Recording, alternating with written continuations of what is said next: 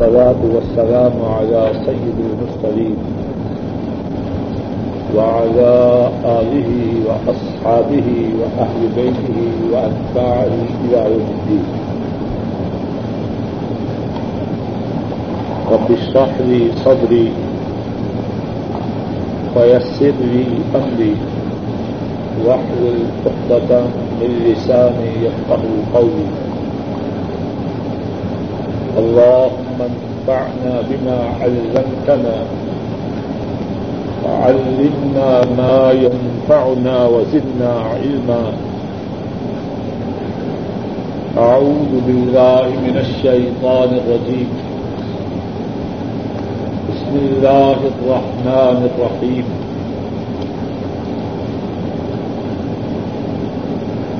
وإذ أخذنا ميثاقكم ورفعنا فوقكم الطور. خذوا ما آتيناكم بقوة. واذكروا ما فيه لعلكم تتقون.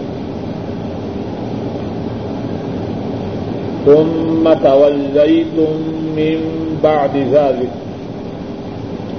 فلولا فضل الله عليكم ورحمته لكنتم من الخاسرين. ولقد علمتم الذين اعتدوا منكم في السبت فقلنا لهم كونوا قردة خاسئين. فجعلناها نكالا لما بين يديها وما خلفها فجعلناها نكالا لما بين يديها وما خلفها وموعظة للمتقين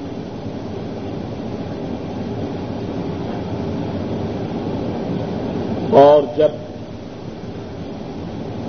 لیا ہم نے پختہ عہد تمہارا اور اٹھایا ہم نے تم پر تور کو۔ پکڑو اس چیز کو جو ہم نے دی ہے قوت سے۔ اور یاد کرو جو اس میں ہے، تاکہ تم متقی بن جاؤ۔ پھر تم اس کے بعد پھر گئے۔ بس اگر تم پر اللہ کا فضل اور اس کی رحمت نہ ہوتی تو تم خسارہ پانے والوں میں سے ہو جاتے اور البتہ تحقیق تم نے ان لوگوں کو جان لیا جنہوں نے ہفتہ میں زیادتی کی بس ہم نے ان سے کہا، ہو جاؤ بندر زلیل بس کیا ہم نے اس کو عبرت؟ ان کے لیے جو ان کے آگے تھے اور جو ان کے پیچھے ہیں۔ اور نصیحت متقیوں کے لیے۔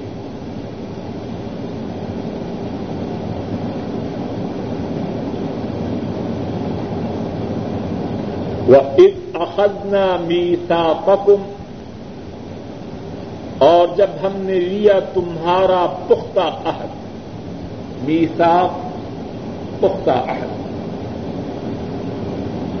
ورفعنا فوقكم الطور۔ اور اٹھایا ہم نے تمہارے اوپر تور پہاڑ کو۔ خذوا ما آتيناكم بقوة۔ جو ہم نے تمہیں دیا ہے اس کو مضبوطی سے پکڑو۔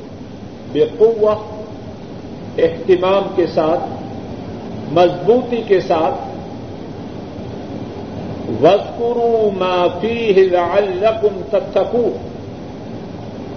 اور جو کچھ اس میں ہے، اس کتاب میں جو ہم نے تمہیں عطا کی۔ تاکہ تم متقی بنو تاکہ تم گناہوں سے بچ جاؤ یا تاکہ تم متقیوں میں شمار ہو جاؤ۔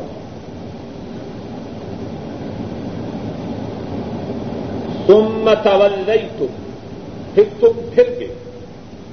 اس کے بعد، بس اگر تم پر اللہ کا فضل اور اس کی رحمت نہ ہوتی تو تم خسارہ پانے والوں میں سے ہو جاؤ۔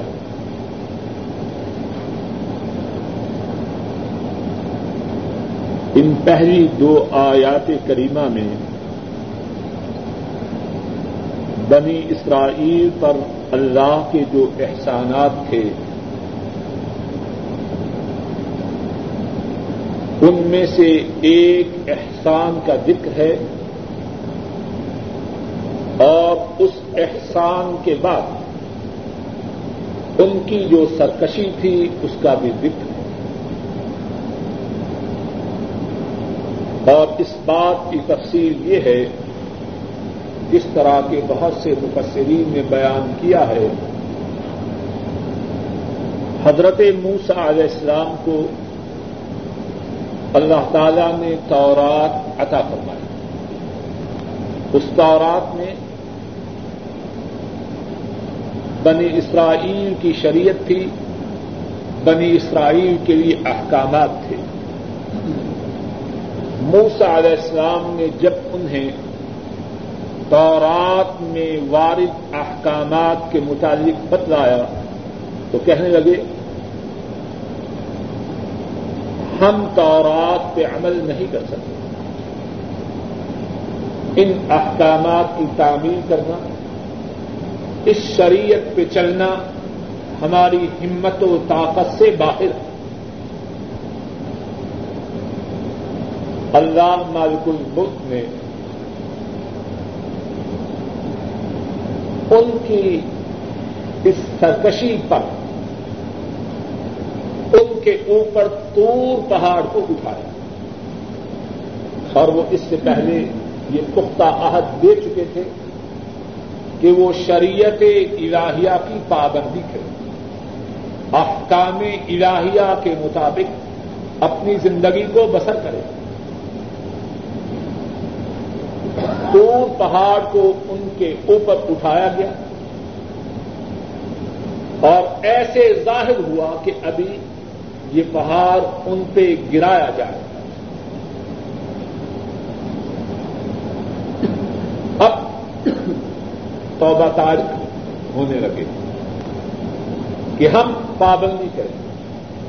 کہا گیا خزو میں آئی نہ کم جو تمہیں شریعت دی گئی ہے، جو تمہارے پاس موسا علیہ السلام کی وساطت سے کتاب آئی ہے، اس کو مضبوطی سے تھا وسکرو معافی اور اس میں جو باتیں ہیں ان کو یاد رکھو۔ اللہ تتقون، تاکہ تم گناہوں سے بچ جاؤ یا تاکہ تم متقیوں میں شمار ہو جاؤ۔ تم متول تم من بعد ذلك۔ فرمایا، تم وہ ہو۔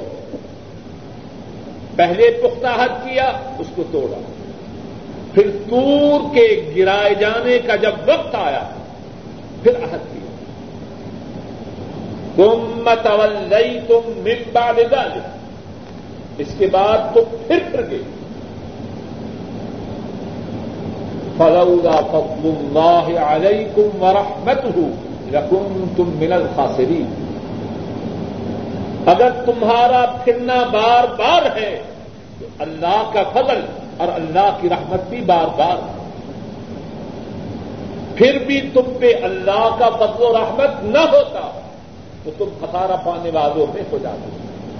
دنیا ہی میں تم پہ عذاب آتا، تباہ و برباد ہو جاتا لیکن تمہاری سرکشیوں کے باوجود، تمہارے اسیان و تغیانی کے باوجود تمہیں محنت ملتی ہے۔ کتنی سرکشیوں ان کی کتنی نافرمانیوں کا ذکر گزر چکا۔ ہے لیکن اس کے باوجود پھر بھی اللہ نے توبہ کا دروازہ بند نہ کیا۔ اپنے فضل و رحمت کے دروازے کو بند نہ کیا۔ اور حتیٰ کہ نبی رحمت صلی اللہ علیہ وسلم جب جب مبعوث ہوئے، تب بھی بنو اسرائیل میں سے جو موجود تھے ان کے لیے توبہ اور رحمت کا دروازہ کھلا تھا۔ نبی کریم صلی اللہ علیہ وسلم کے دامن کو پکڑ، آپ کے دعوے دار بن جائیں۔ اللہ ان کے ساتھ کا تمام گناہوں کو معاف کر دے۔ اللہ کی رحمت، اللہ کے فضل کا دروازہ کھلا ہے۔ ان کے لیے جو دنیا میں موجود ہے۔ اسی واقعے کا ذکر سورہ الاعراف میں بھی۔ ہے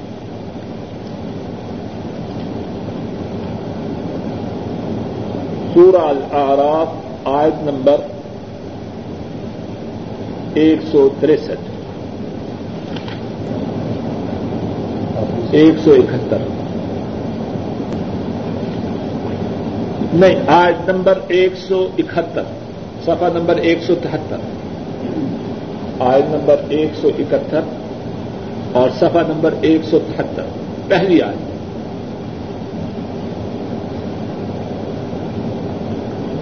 وَإِذْ نَطَقْنَا الْجَبَلَ فَوْقَهُ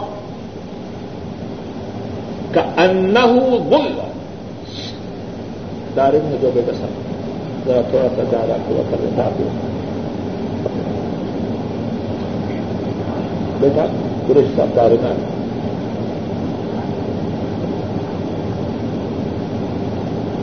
محمد، تم ادھر آ جاؤ۔ وہ عز نتق نل جبلا اور جب ہم نے اٹھایا پہاڑ کو ان کے اوپر کا انہو گل گویا کہ وہ چھتری تھی۔ وہ گنو انہو واقع بہم انہوں نے گمان کیا کہ یہ پہاڑ ان پہ گرنے والا ہے، ان پہ گرا چاہتا ما آئی ناکم بے پکڑو، تھامو جو ہم نے تم کو دیا قوت سے۔ وسکرو معافی اور جو اس میں ہے یعنی کتاب میں جو ہم نے عطا فرمایا اور یاد کرو جو اس میں ہے۔ لعلکم تتقون، تاکہ تم متقی بن جاؤ۔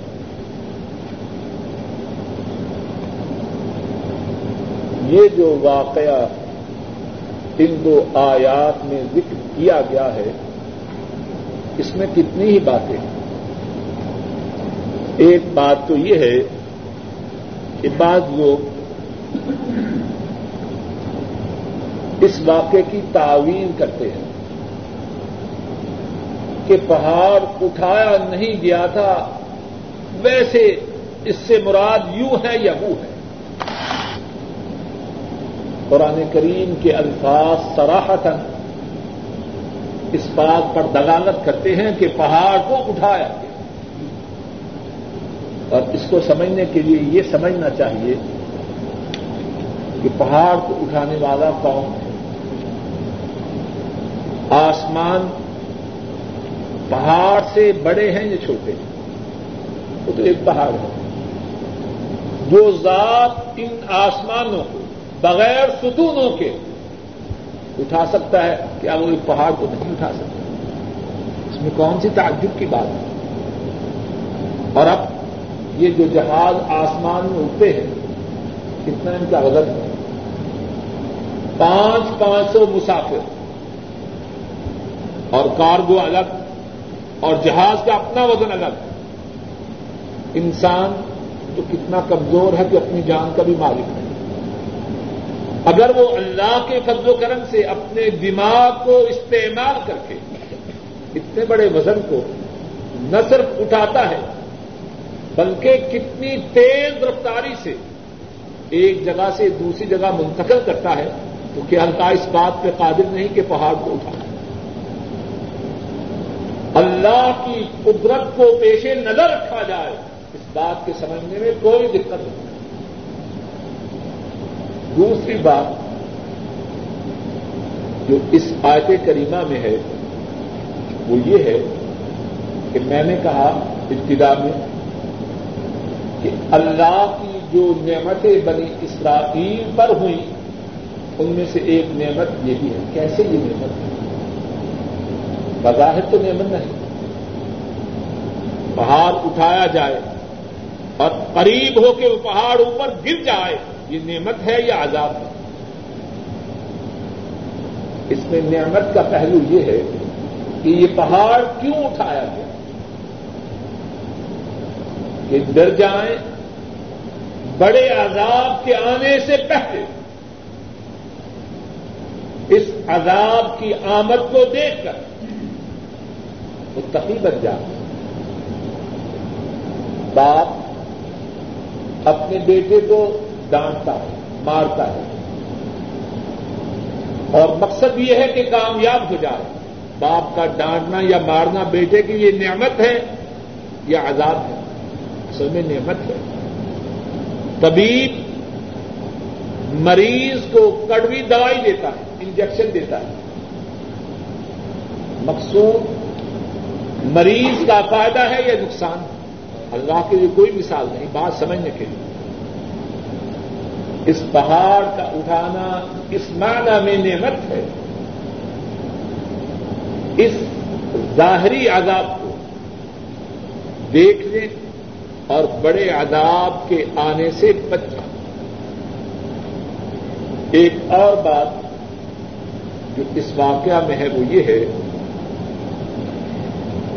کہ ان کا شریعت الہی کی پیروی کرنا مجبور ہو کے اس سے ان کو کیا فائدہ ہے؟ جب پہاڑ اٹھایا گیا تو مجبور ہو کے اگر انہوں نے شریعت کو مانا تو اس میں کیا فائدہ؟ سوال واضح ہے۔ اور اسی سوال کے مطابق یہ بات ہے کہ بعض لوگ کہتے ہیں کہ لوگوں کے لیے لوگوں پر نماز کی یہ سختی کرنا اس سے کیا فائدہ ہے؟ نماز تو اپنے لیے پڑھنی ہے۔ تو اگر کوئی سختی سے پڑھ لے تو اس سے کیا فائدہ یہ سوال پیدا کرتے ہیں کہ نہیں؟ پہلی بات تو چھوٹی سی یہ ہے، اب قرآن کریم میں یہ سختی ثابت ہے کہ نہیں؟ اب کتنے لوگ کہتے ہیں یہاں کیا ہے؟ ابھی سعودی عرب میں متا ہوا زبردستی نماز پڑھاتے ایسی نماز کا کیا فائدہ؟ اور اپنے کئی بڑے عقلمند، بڑے سمجھدار، بڑے دانا بنتے پہلا موٹا اور آسان جواب تو یہ ہے کہ قرآن کریم میں سختی واضح قرآن کریم کی آج سامنے ہے کہ اللہ نے کوہ تور کو اٹھایا۔ اور اس بات کی دھمکی آئی۔ یا تو شریعت الہیہ کی پیروی کا حد کرو، یا کوہ تور تم پہ آنا چاہتا پہلی بات تو یہ ہے کہ مسلمان کے اتنی بات نکال دوسری بات یہ ہے کہ اس میں ان کو پابندی کی طرف لایا گیا۔ اور کتنے لوگ ایسے ہوتے ہیں کہ انہیں مجبور کر کے زبردستی کسی نیکی کی بات پہ لایا جائے۔ تھوڑا وقت گزرنے کے بعد ان کے دل میں نیکی کی رغبت پیدا ہو جائے اب جب نیکی کی رغبت پیدا ہوئی، شریعت الہیہ کی پابندی کی رغبت پیدا ہوئی تو ثواب ملے گا کہ بسا اوقات بچہ ہم مثال دیتے ہیں تاکہ بات واضح ہو جائے۔ بچہ اسکول جانے سے انکاری ماں ماں یا باپ زبردستی پکڑ کے لے جاتے اسکول کے دروازے کے داخل ہونے تک چیخو چنگا رہا پھر جب داخل ہوتا ہے، کتنے بچے ہیں بالکل بدل جاتے ہیں۔ اور ان میں اسکول میں پڑھنے کا شوق و ذوق اور ولبلا عجب صورت میں پیدا ہوتا ہے۔ ہوتا ہے کہ وہاں بات سمجھتے ہیں، دین میں یہ بات کیوں نہیں سمجھتے؟ بلکہ اکثر بچے، نہیں تو بہت زیادہ بچے، ان کے ابتدائی بھی بڑے مشکل ہوتے اب وہاں سب والدین برداشت کرتے ہیں سمجھتے ہیں کہ پہنچا دیں، بعد میں اسکول میں اپنی ایک کشش وہ بچے کو کھینچ لے گا۔ تو کیا اللہ کے دین میں کشش نہیں؟ کتنے ہی لوگ ہیں انہیں زبردستی مسجد میں لے آئے۔ اللہ کے فضل و کرم سے کتنے لوگ ہیں کہ مسجد میں آنے کے بعد ان کی کایا پلٹ جاتی ہے اس میں اگرچہ ابتدا میں زبردستی ہے، مجبوری ہے، پابندی ہے۔ شریعت الہیہ کی پابندی کا حد کرو۔ پکڑنا پہاڑ آیا چاہتا ہے۔ لیکن انسان ہے، بعد ایسے ہیں ابتدا میں سختی سے آتے ہیں اور پھر خود بخود راغب ہو جاتے ہیں۔ وَلَقَدْ عَلِمْتُمُ الَّذِينَ اعْتَدَوْا مِنْكُمْ فِي السَّبْتِ اور البتہ تحقیق، تم نے ان لوگوں کو جان لیا جنہوں نے ہفتہ میں زیادتی کی۔ بقلنا لهم كونوا قردة خاصدین ہم نے ان سے کہا زلیل بندر بن جاؤ۔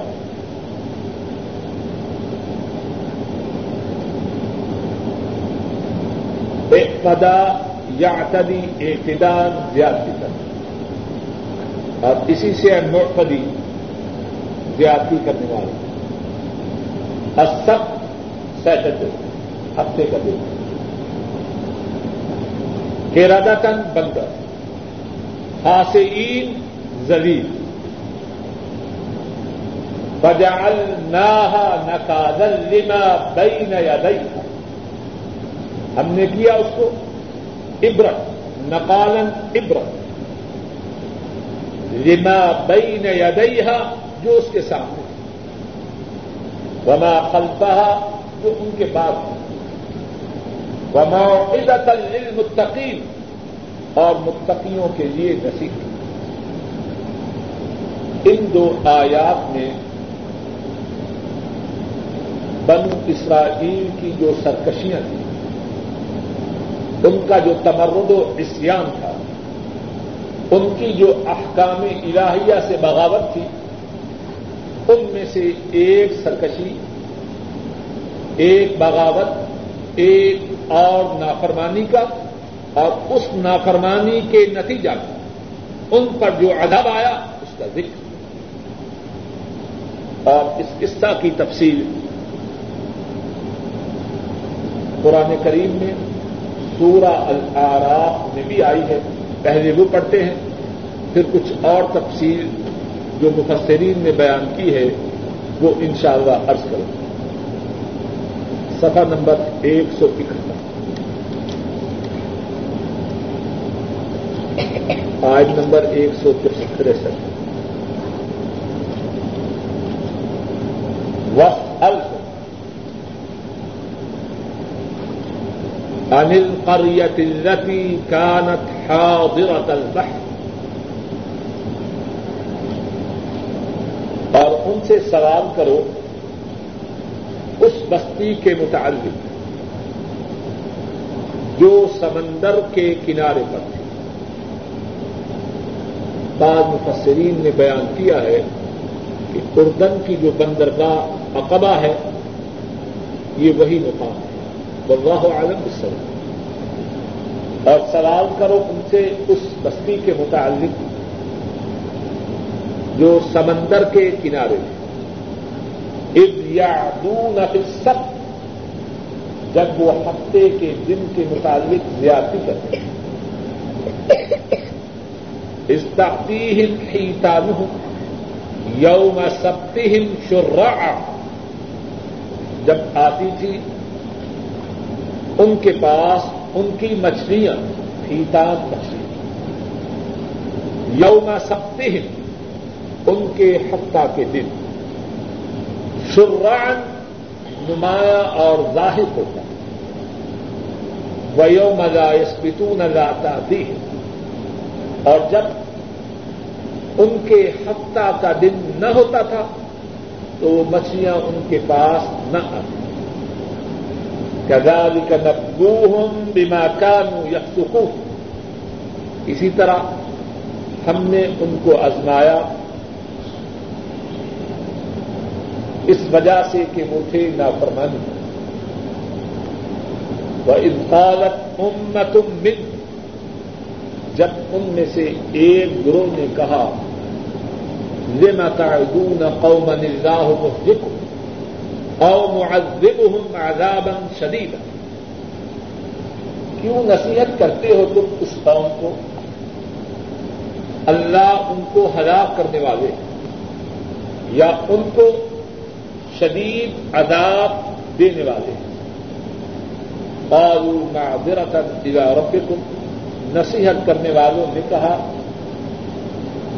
تمہارے رب کی طرف اپنے ادر کو پیش کرنے کے لیے کہ ہم نے بروں کو ان کی برائی سے روک وجہ ہم متقون اور شاید کہ وہ متقی بن جائے فلما نسو ما دکھرو بھی تب جب انہوں نے گزار دیا اس بات کو، جس کی انہیں نصیحت کی گئی۔ تھی انجین الذین ینحون عن السوء، ہم نے نجات دی ان لوگوں جو برائی سے روکتے تھے۔ وَأَخَذْنَا الَّذِينَ ظَلَمُوا بِعَذَابٍ بَعِيسٍ بِمَا كَانُوا اور ہم نے پکڑا ان لوگوں کو جنہوں نے ظلم کیا رسبا کو میں عذاب سے ان کی نافرمانی کی وجہ سے۔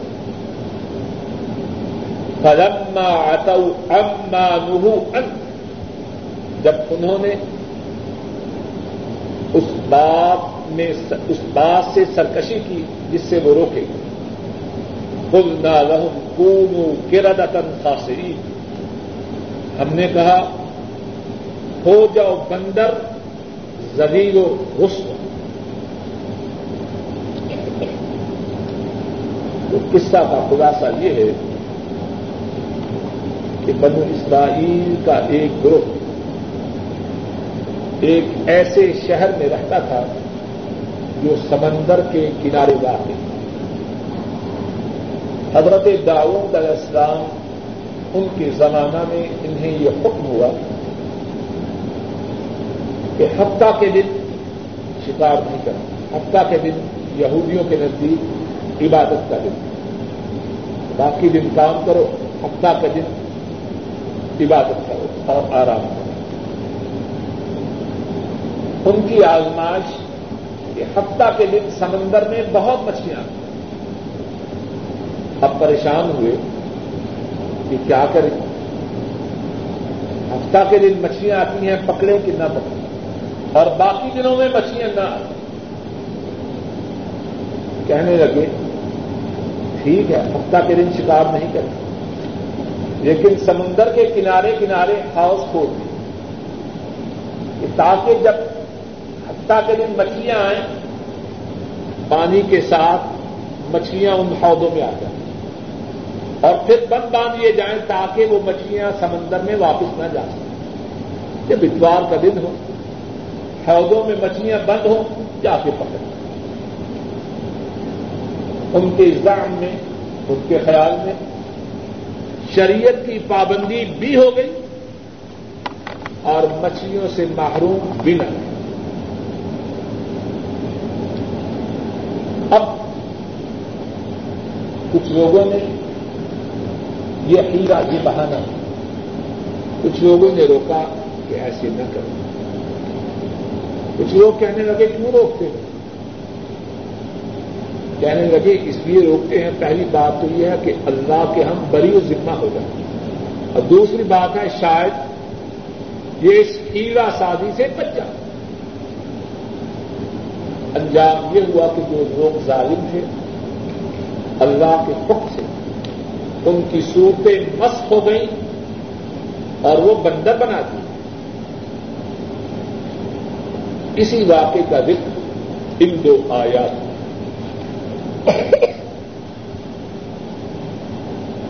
اور اس واقعے کے متعلق بھی جو ان دو آیات میں ذکر ہے، اتنی باتیں ہیں۔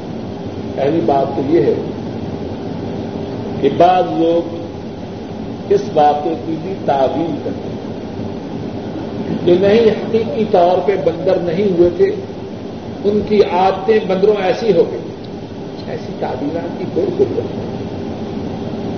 جو اللہ انسان کو بنا سکتا ہے، وہ بنے ہوئے انسان کو بندر میں تبدیل نہیں کر سکتا۔ انسان اپنی تقریب پہ غور کرے، کیا تھا، کیا بن گیا؟ ظاہری طور پر۔ اس کی ابتدا میں اور اس کی موجودہ حالت میں کوئی نسبت ہے۔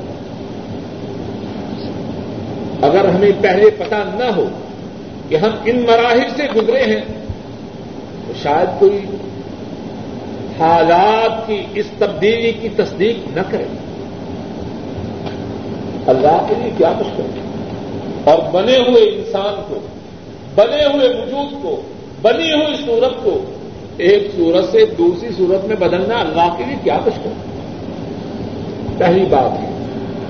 اور اگر اللہ کی قدرت پہ ایمان ہو، تو یہ سب دے خود بخود کھل جائے دوسری بات یہ ہے، اور میرے خیال میں جو بات کی انتہائی اہم اور انتہائی توجہ سے سننے اور سمجھنے کے قابل ہے وہ یہ ہے کہ بنو اسرائیل نے کئی جرائم کی لیکن اتنی شدید سزا شاید ہی کسی اور جرم پہ۔ انہوں نے سود کھایا، لوگوں کا مال ناحق کھایا اپنے بھائی بندوں کو قتل کیا، ان کو ان کے گھروں سے نکالا۔ لیکن ایسی سنگین سزا شاید ہی کسی جرم پہ اس کا سبب کیا؟ ہے امام ابن رحمہ اللہ انہوں نے اس موضوع پر تفصیل سے گفتگو کی اور ان کی بات کا خلاصہ یہ ہے کہ یہ جو جرم ہے، اس میں جو سنگینی ہے، وہ شاید ہی کسی اور دوسرے جرم اور وہ سنگینی کا پہلو یہ ہے، اس جرم میں انہوں نے اللہ کے ساتھ مذاق کی۔ مچھلیاں حرام ہوئی ہفتہ کے دن ان کا شکار کر دیا۔ اب انہوں نے حوضوں میں جو انہوں نے سمندر کے کنارے کنارے کھودے کھودے ان میں ڈال۔ اور کیا کیا؟ اللہ نے جس چیز کو حرام قرار دیا ہے، ہیلا سے بہانہ سے، اس کو جائز کیا۔ ہمارے محاورہ میں معاذ اللہ اس کو بے وقوف بنانے کی کوشش کی۔ بات سمجھنے کی اب اگر کوئی بچہ کسی بات کے ساتھ ایسی بات کرے، غلطی ہو، تو وہ کسی بہانے سے بات کو بنانے کی کوشش کرے، تو اس کی غلطی پہ اتنا غصہ نہیں آتا جتنا باپ کو الگو بنانے کی کوشش پہ غصہ آتا ہے۔ ایسا ہی ہے بات اللہ کو یہ کوئی مثال نہیں، صرف بات کو سمجھنے کے لیے پہلی غلطی جو ہے، اس کو نظر انداز کیا جا سکتا لیکن دوسری جو غلطی ہے، شاید ہی کوئی نظر انداز کرے کہ ایک تو بری حرکت کر رہا ہے، اور دوسرا تو اپنے تئی اتنا سمجھدار بنتا ہے کہ اپنے باپ کو، اپنے استاذ کو، اپنے بڑے کو بے وقوف بنانے کی کوشش کرتا یہ جو واقعہ ہے، اس میں یہودی بن اسرائیل اللہ کو دھوکہ دینے کی کوشش کر رہے ہیں۔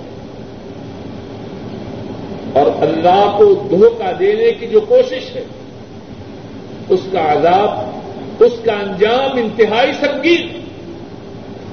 اور بات یہی ختم نہیں آج کے بہت سے مسلمان، کیا وہ اسی جرم میں مبتلا نہیں؟ کتنی باتیں ایسی ہیں جو کتاب و سنت کی روح سے خالص حرام ان کے نام بدل رہے ہیں۔ دو نس انٹرسٹ پراپرٹ کتنے کتنے نام رکھے پہلے بھی ارد کر چکا ہوں کہ ہم میں سے بہت سے ایسے ہیں جو یہود پر صبح و شام لانتیں بھی اور واقع تک یہودی ملکون لیکن صرف وہی ملکون نہیں، وہ بھی ملکون ہے جو ان عادات کو اختیار کرے جو یہودیوں کی عادتیں تھیں۔ اب اگر ایک شخص اسلام کی طرف اپنی نسبت کرتا اور معاذ اللہ اللہ کو دھوکہ دینے کی کوشش کرتا، ہیلا سازی کرتا، اور ہیلا سے حرام کو حلال بنانے کی کوشش کرتا ہے، تو اس کا انجام کیا ہو رسول کریم صلی اللہ علیہ وسلم، اللہ کی ان پہ ارب و رحمتیں، انہوں نے کئی ایک احادیث میں اس بات سے ڈرایا ہے۔ حضرت ابو حریرا رضی اللہ تعالی عنہ وہ بیان فرماتے ہیں رسول کریم صلی اللہ علیہ وسلم نے اجاز فرمایا، لا ترتکبوا مرتکبت اليهود. فتستحلوا محارم الله بأن الحيل. فرمایا، ان باتوں کا ارتقاب نہ کرنا، ان جرائم کا ارتقاب نہ کرنا جن جرائم کا ارتقاب یہودیوں نے کیا۔ اور پھر بات کو ادھورا نہیں چھوڑا۔ فرمایا تھا تستحل محارم اللہ بأن الحیل ایسا نہ کرنا کہ اللہ نے جن چیزوں کو حرام قرار دیا ہے ہیلوں سے بہانوں سے، ان حرام چیزوں کو حلال کرو۔ کتنے واضح انداز میں امت پر شپت فرماتے ہوئے امت کو ہیلا سازی سے منع کرو۔ اب آپ بتلائیے سود کا نام انٹرسٹ رکھنے سے یا پراپرٹ رکھنے سے یا بونس رکھنے سے یا پی ایل ایس رکھنے سے کیا سود کی حقیقت بدل جاتی ہے؟ معمولی سوچ کے ساتھ آدمی صحیح نتیجے پہ پہنچ اگر کوئی شخص خنزیر کا نام بکری رکھتے تو کیا خنزیر بکری بن جائے؟ گی کتنی معمولی بات ہے۔ لیکن کتنے لوگ ہیں اسی بات کے مصر ہیں، نہیں جی انٹرسٹ ہے۔ انٹرسٹ ہے جی بونس ہے جی پروفٹ ہے۔ یہ پی ایل ایس اکاؤنٹ ہے۔ اے اللہ کے بندے غور کر، کس کے ساتھ تیرا معاملہ ہے؟ وہ تو وہ ہے علیم بدا کی سرور جو چیز سینوں کی گہرائیوں میں چھپی ہے اس کو بھی جانتے ہیں۔ ایک اور حدیث میں رسول کریم صلی اللہ علیہ وسلم نے ان ہیلوں سے، ان بہانوں سے ایک اور انداز سے روکا۔ سنت ابن ماجہ میں ہے۔ حضرت ابو مالک الاشر رضی اللہ تعالی کو بیان کرواتے ہیں۔ نبی کریم صلی اللہ علیہ وسلم نے ارشاد فرمایا، لا يشربن ناس من امتی الخط يسمونها بغير اسمها يعطف على رؤوسهم المعاطف والمغنيات فيخسف الله بهم الأرض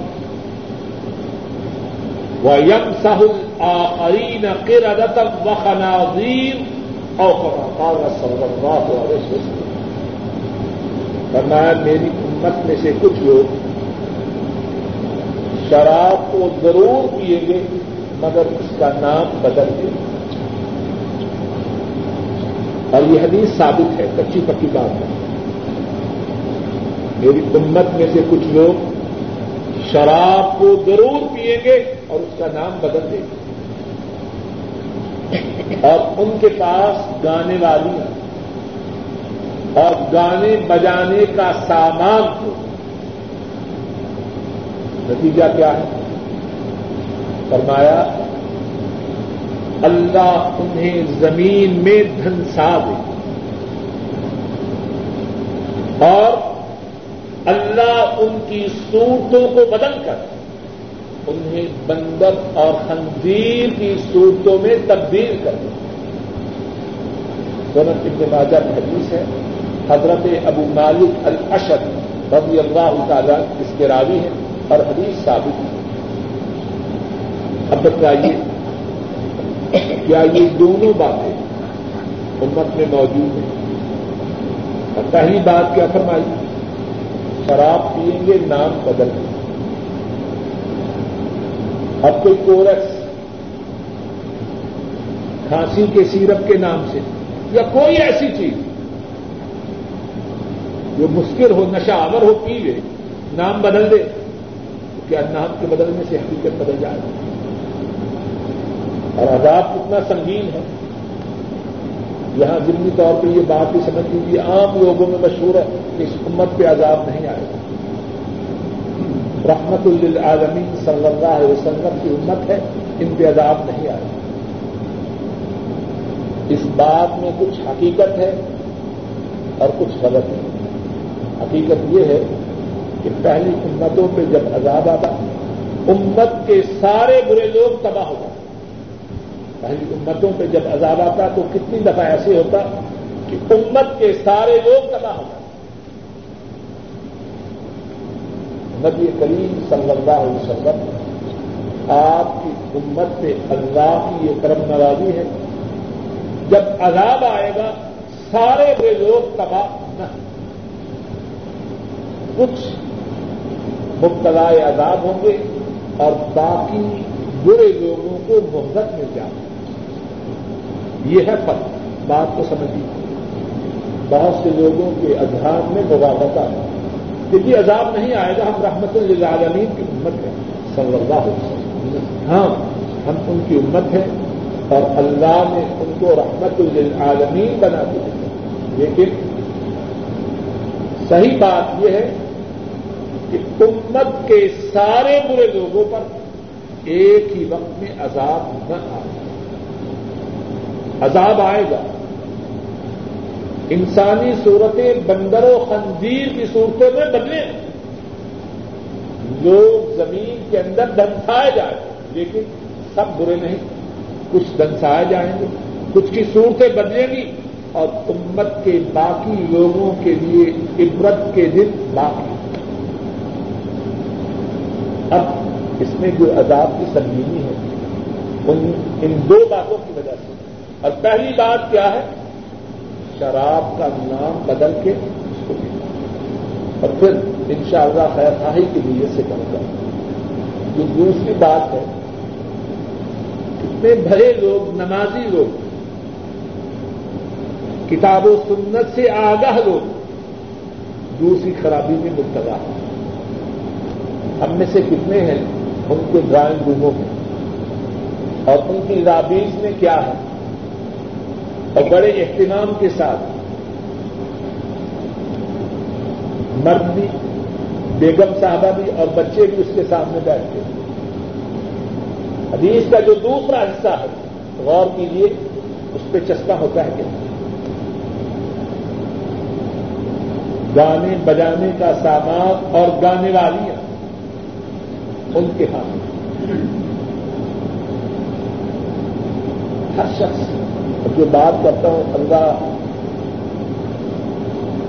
ایسے ہی میری نیت کرے جیسے کہتا ہوں، مقصود یہ ہے کہ شاید کسی کے دل میں بات اتر جائے، اس کی نجات کا بھی سبب بن جائے اور میری نجات کا بھی سبب بن جائے۔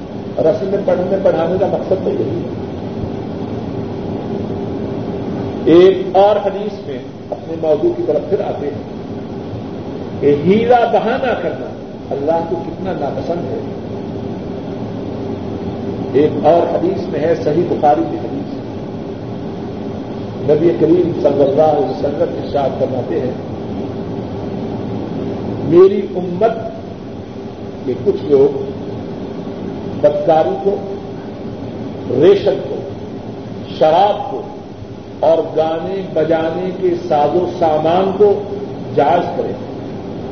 چار چیزوں کا ذکر بدکاری ریشم، شراب اور گانے بجانے کے ساز و سامان ان کو جائز کریں گے۔ کیسے جائز کریں گے؟ بہت بات ہے۔ یہ بہادر امت میں شامل ہے۔ فرمایا، کیا ہوگا؟ ان کے پاس ایک شخص آئے اور ان سے سوال کرے گا۔ قاری شریف میں سوال کرے گا۔ کہیں گے، کل آ رات ہوگی اللہ ان کو تباہ و برباد کر دے اور ان میں سے کتنے ہی لوگوں کو راتوں رات بندر اور خنزیر بنا دے ان کی انسانی صورتوں کو ختم کر کے انسانی صورتوں کی بجائے ان کی صورتیں بندروں اور خنزیروں والی بنا دیں اور سبب کیا بیان فرمایا؟ چار جرائم کو چار گناہوں کو اپنے لیے جائز کریں۔ اور امام بخاری راہ اللہ اس حدیث پہ جو بات باندھا ہے، وہ یہ ہے، اگر میں بھولتا نہیں کہ شراب کا نام بدل کے اس کو جائز کرا مقصد وہی ہے چار باتوں کو حلال کرنے کا کہ ہیرے بہانے سے۔ یہ ہے جی وہ ہے جی کس طرح ہم باتیں کرتے اور سنتے۔ اتنا سنگین گنا بات کا خلاصہ یہ ہے کہ بنو اسرائیل کا جو ذکر ہے، اس لیے نہیں، ان کا ذکر کیا جائے، سنا جائے، سنایا جائے اور ان پہ لانتے بھیجے السلام۔ اس کا انتہائی اہم مقصد یہ ہے، اے پڑھنے والے تو بھی سوچ، اے سنانے والے تو بھی سوچ سننے والے، تو بھی سوچ۔ اگر تیرے اوصاف، تیری خصلتیں، تیری عادات وہی ہوئی جو بن اسرائیل کی تھی، تو تیرا انجام کیا ہے؟ اللہ مالک الملک اپنے فضل و کرم سے کہنے والوں کو بھی اور سب سننے والوں کو بن اسرائیل کی بری آداب سے محفوظ رکھے اور کتاب و سنت کی صحیح معنوں میں اتباع کی توفیق عطا فرمائے۔ آخر دعوانا ان الحمد للہ رب العالمین۔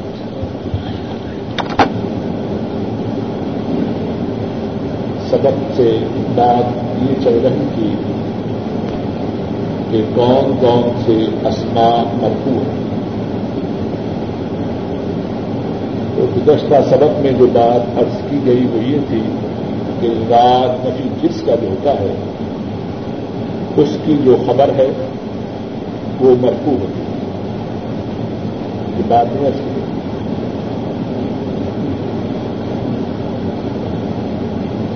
رات نفی جس کا جو ہوتا ہے، اس کی جو خبر ہے، وہ مرفوع ہوتی ہے۔ جیسے لا غدام رجل موجود گئی آدمی کا غلام گھر میں موجود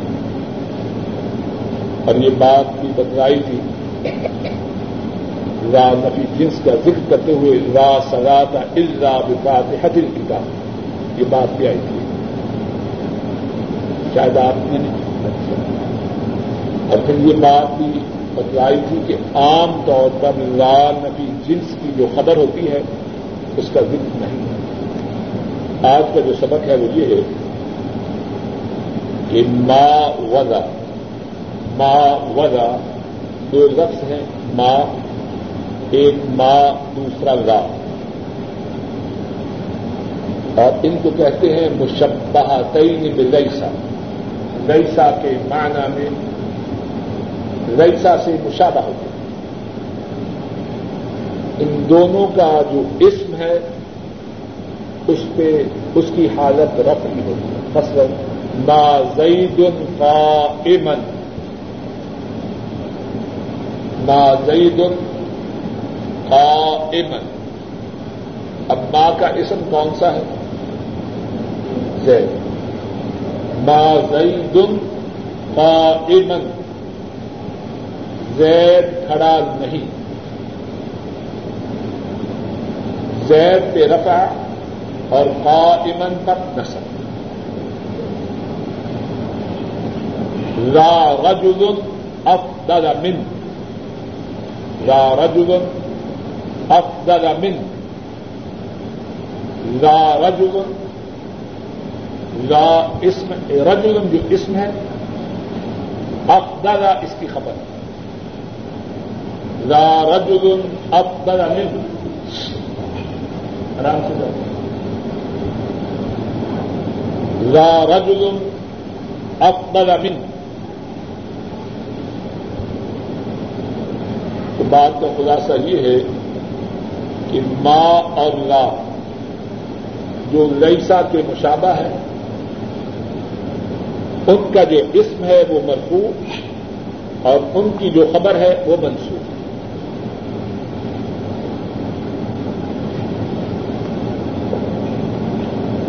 اس کے بعد جو سبق ہے وہ یہ ہے کہ منصوبات کون کون سے ہیں؟ یعنی وہ کون سے اسما ہیں جن پہ زبر آتی ہے یا جن پہ نصب آتی ہے؟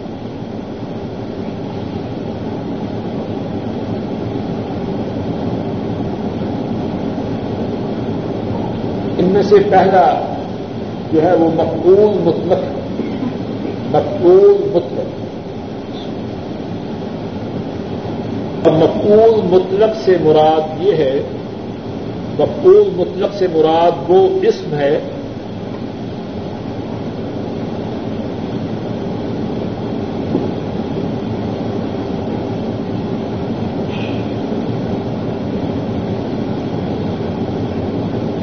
کہ اس اسم کا جو فعل ہے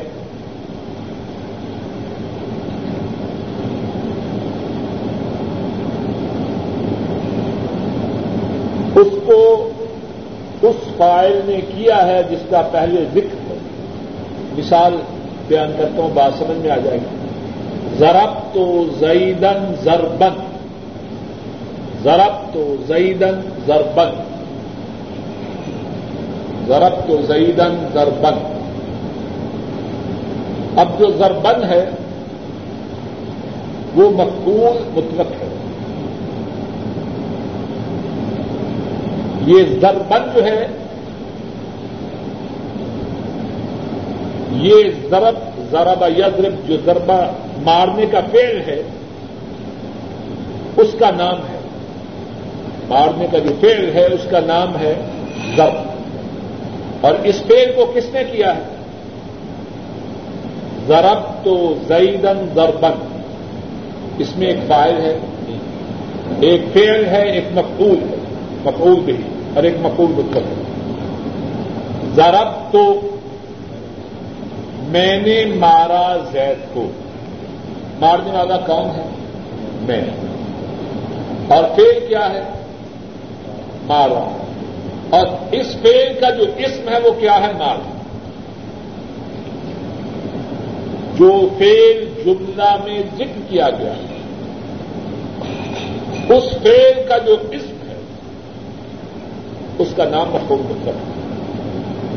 اور یہ تین مقاصد کے لیے آتا ہے۔ ایک تو تاکید کے لیے۔ ضرب تو زیدن ضربن۔ کیا مانا؟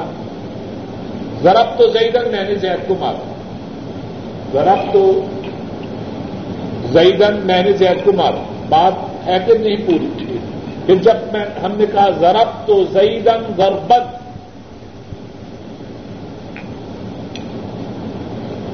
اب ذرا بالکل خیر۔ دیں ضرب تو زیدن ضربن میں نے مارا زید کو مارنا۔ یہ جو ضربن آخری ہے، اس سے کیا فائدہ ہوا؟ پہلی بات کی تاکید۔ اسی بات پر زور دیا گیا۔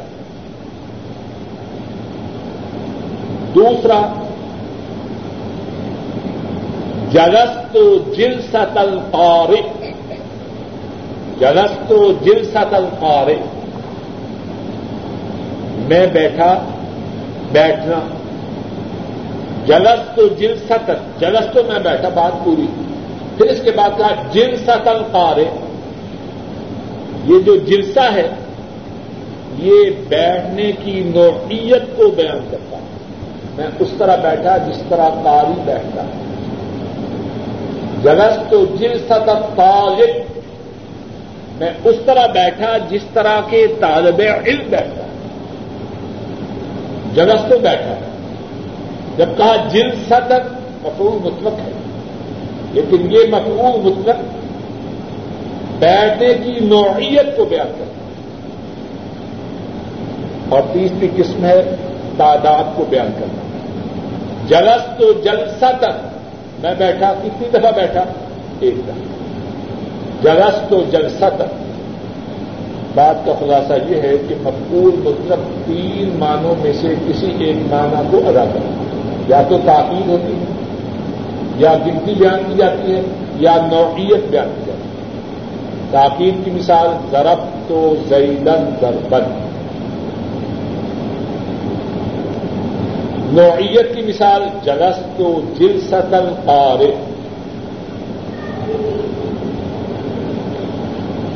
گنتی کی مثال جلس تو جل ستن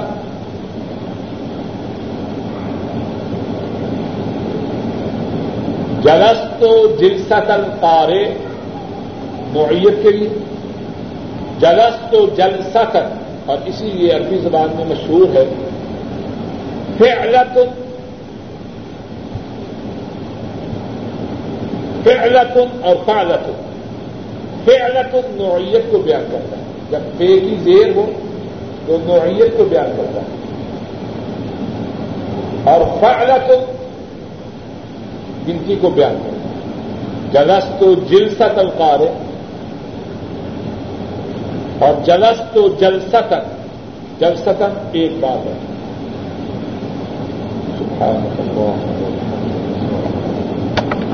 پاس ایک لاکھ ریال ہے۔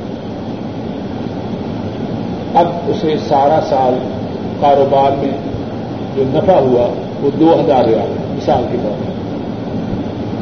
اب ایک لاکھ ریال پہ جو حکومت بنتی ہے وہ دو ہزار پانچ سو بنتی ہے۔ جس طرح اب وہ اپنے آپ کو سال کے آخر تک خسارے میں شمار کرے یا نہ کرے۔ اگر تو یہ کہیں کہ زکات جو ہے اخراجات میں سے ایک ہے۔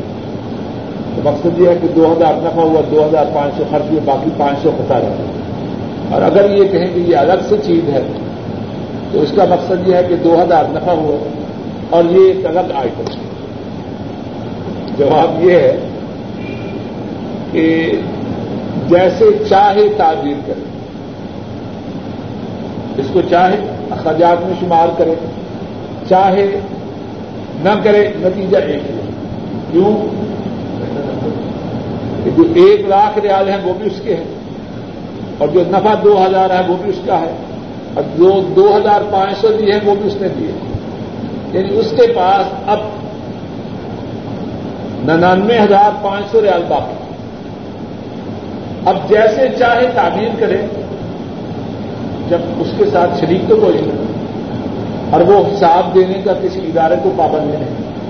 تو جیسے چاہے تعبیر کرے اس تعبیر سے شریعت کا کوئی تعلق نہیں۔ ویسے اسے چاہیے کہ اللہ کا شکر ادا کرے، کہ اللہ نے اسے توفیق ادا فرمائی کہ اس نے اللہ کی طرف سے واجب کیے ہوئے ایک فرض کو ادا کیا۔